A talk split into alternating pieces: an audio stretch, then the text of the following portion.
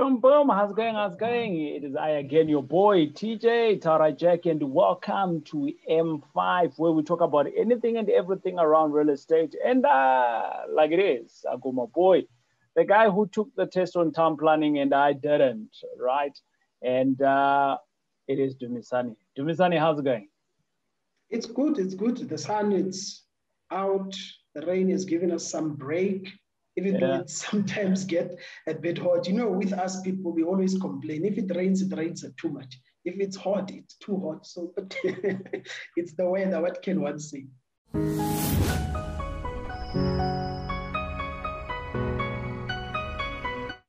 The topic that we want to talk to today, it's one of those topics, in one of the books that I like, there was a guy, I'm going to give an example. There was a guy who wanted to go and get married, and he went on to ask for a marriage in hand to his father-in-law. And his father-in-law says, yes, you can take my daughter. But actually this father-in-law had around about two daughters. And so the guy came through and he says, okay, fine, you can work for me for 7 years. And after that, you get my daughter. After 7 years, he got the daughter, but he got the wrong daughter. And the guy was like, oh, hold on. She's not the one that I wanted. I wanted the other one. And unfortunately, he had to work another 7 years. Dumisani, you know that guy, right? I know that guy very well. Awesome stuff. This can also happen at the council. So you can go and apply for something else, and the council can give you something that you didn't ask for. And when that happens, what do you do? So in a natural fact, we all know in town planning, you can request for, let's say, from agriculture to maybe residential 4, because you want to do a development. But the council goes through the whole paperwork, and they give you residential 2. Dumisani, is this common? Can this happen? Yes, this can happen, like in any other profession or in any other life challenge that can happen.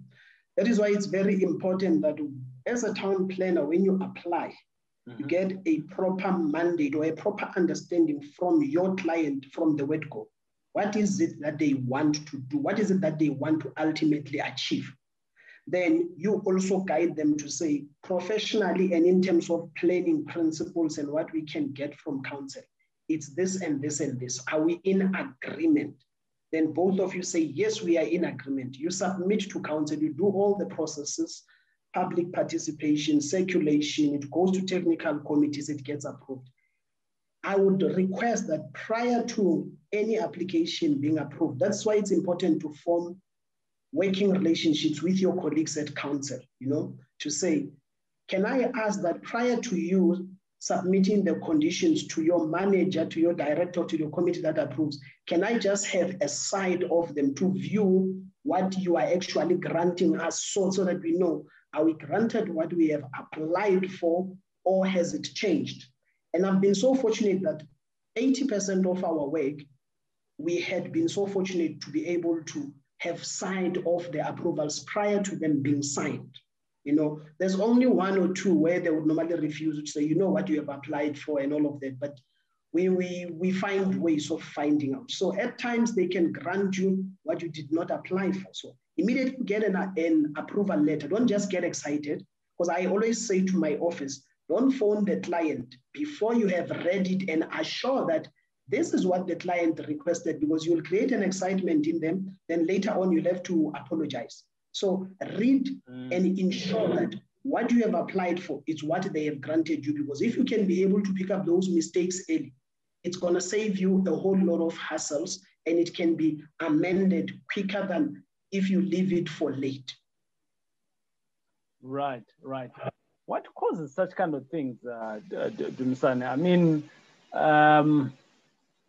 the laws clearly designate, you know, a 1 to a 2 to a 3 to a 4 and 5, pretty clear.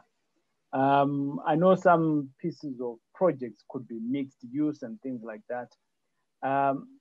But is that human error maybe? It can be a human error. It can be also a misunderstanding of an application that you are applying for.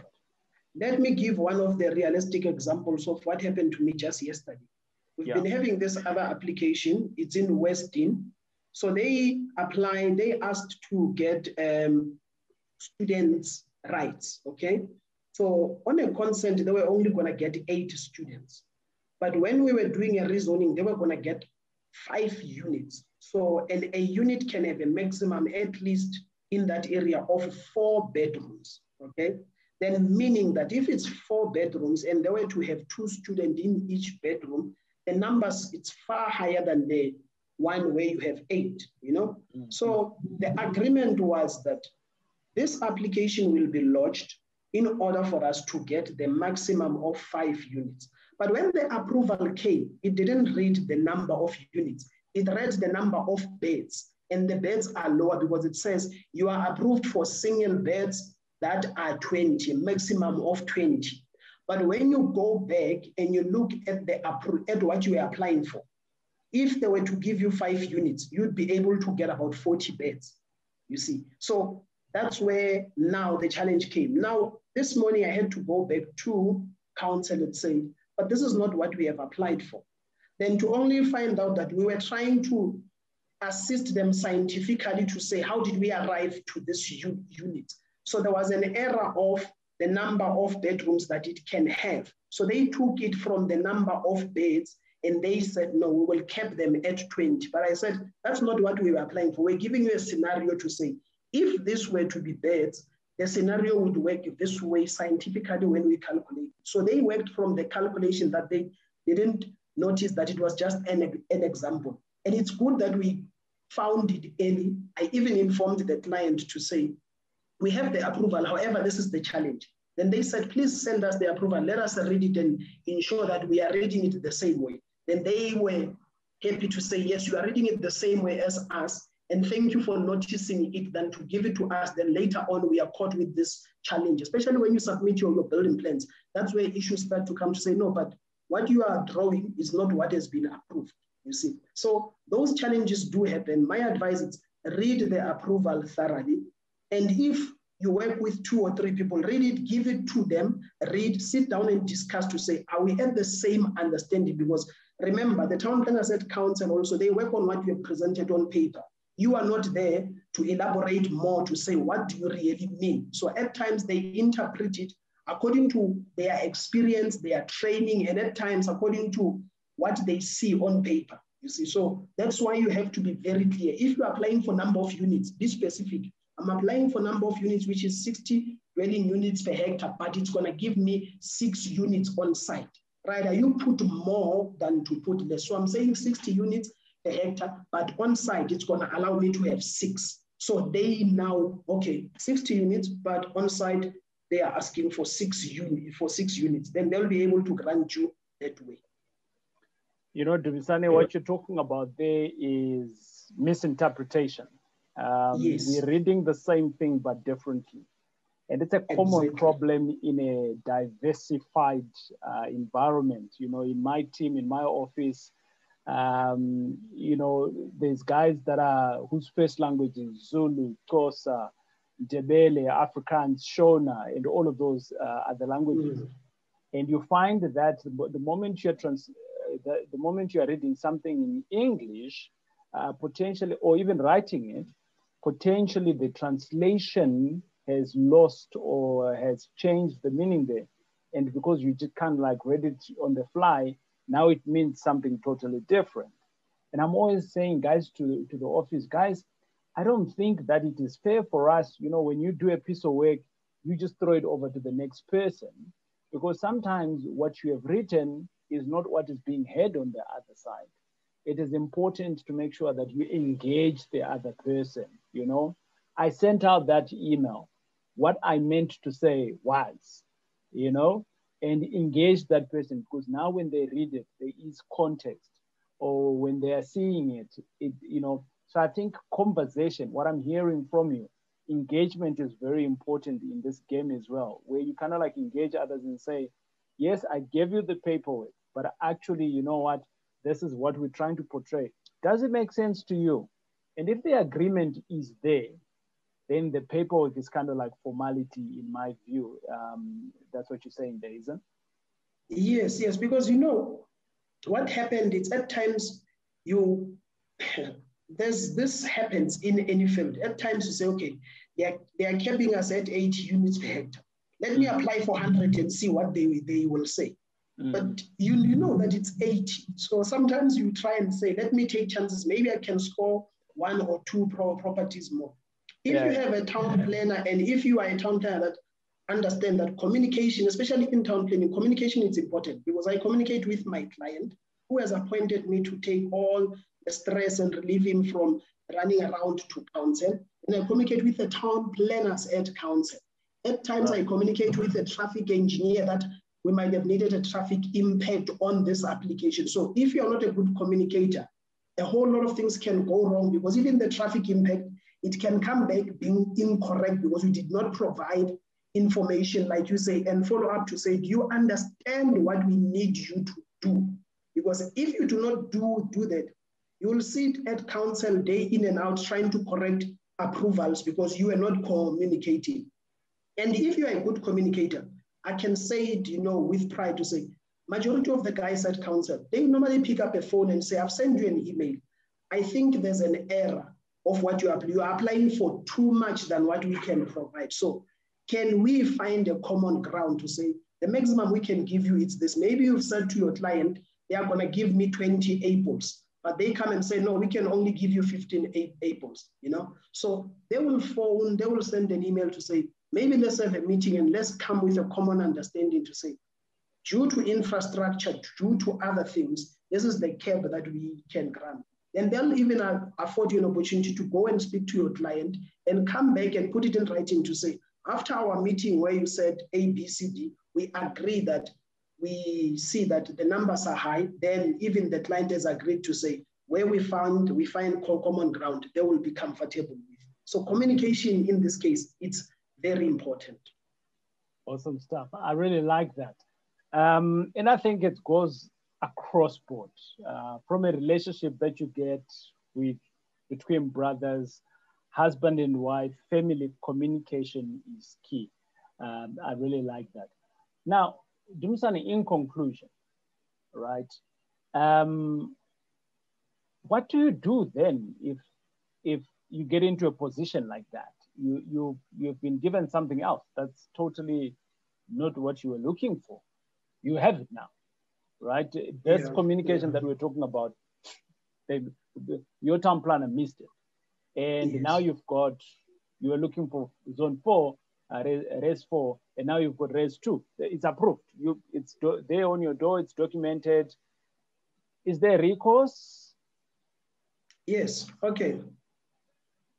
The first thing I would say, people must not be alarmed. Don't be now running around, and because some of the clients start panicking and, you know, cursing and all of that. But I'm saying this is something that you still have control of, especially if you pick it up earlier, because you will have at least 90 days to come up with a mitigation plan. The law allows you that. The bylaws would allow you for the 90 days prior to it being promulgated, because promulgation meaning formalizing it to say now the scheme is in operation. Because once it comes into operation, you'll have to rezone. And remember this, please, everyone note this and highlight it wherever you are noting. If you rezone, the law says you cannot rezone the same property again within 24 months, unless you apply for a special permission for them to grant you consent to correct whatever that has been done, you see. So you'll have the 90 days to correct that. But I'll say, do not wait for the last day. The first day you see it, go to council, speak with town planners. Don't go there fighting, because I think that is another thing that we approach. It's important to say, you know, my brother, my sister, I think there's a misunderstanding here. This is what we were applying for. Where we had the same understanding, then hear their side of the story, then find common ground of correcting it, because it can be corrected. And they will say to you, give us 7 days or 21 days, we will correct. However, if it's downscaling, you are fine. But at times, if it's going up, they might say to you, let's look at your adverts also, because if you advertised also incorrectly so, and the interpretation that between the two of you has been clarified to say, you were trying to say C, but you said Z. then you might just need only to re-advertise so that legally it becomes correct. Because if it's not advertised, it means you are actually lying to the other stakeholders, your neighbors and everyone else to say, oh, I was applying for this, but I actually got that. So there's a recourse. And within that recourse, town planners just have to be proactive, assure your client to say this can be corrected, speak with the town planners at council to say, this is not war, this is not a battle, it was just a misunderstanding. Let's find a common ground and clear that matter and have it finalized. But you wait up until it's promulgated. That's where the challenges are gonna come, because now you must apply for consent to be able to resubmit the application. And when you resubmit, 90% of the chances that you are gonna spend the same time you will spend when it started from scratch, because then it will have to go and recirculate and everything else. So at times, just try and be careful that you don't put things till the last end, because then it can even dent your name as a town planner, that your professional ethics and your professional work, it's not actually professional, but you don't take your clients also serious. Awesome stuff. Ladies and gentlemen, we was talking to Dumisani, who is my co-host. When it comes to town planning, he knows town planning better than I do. But you know, I am learning slowly, and I am now a little bit closer to what he's got.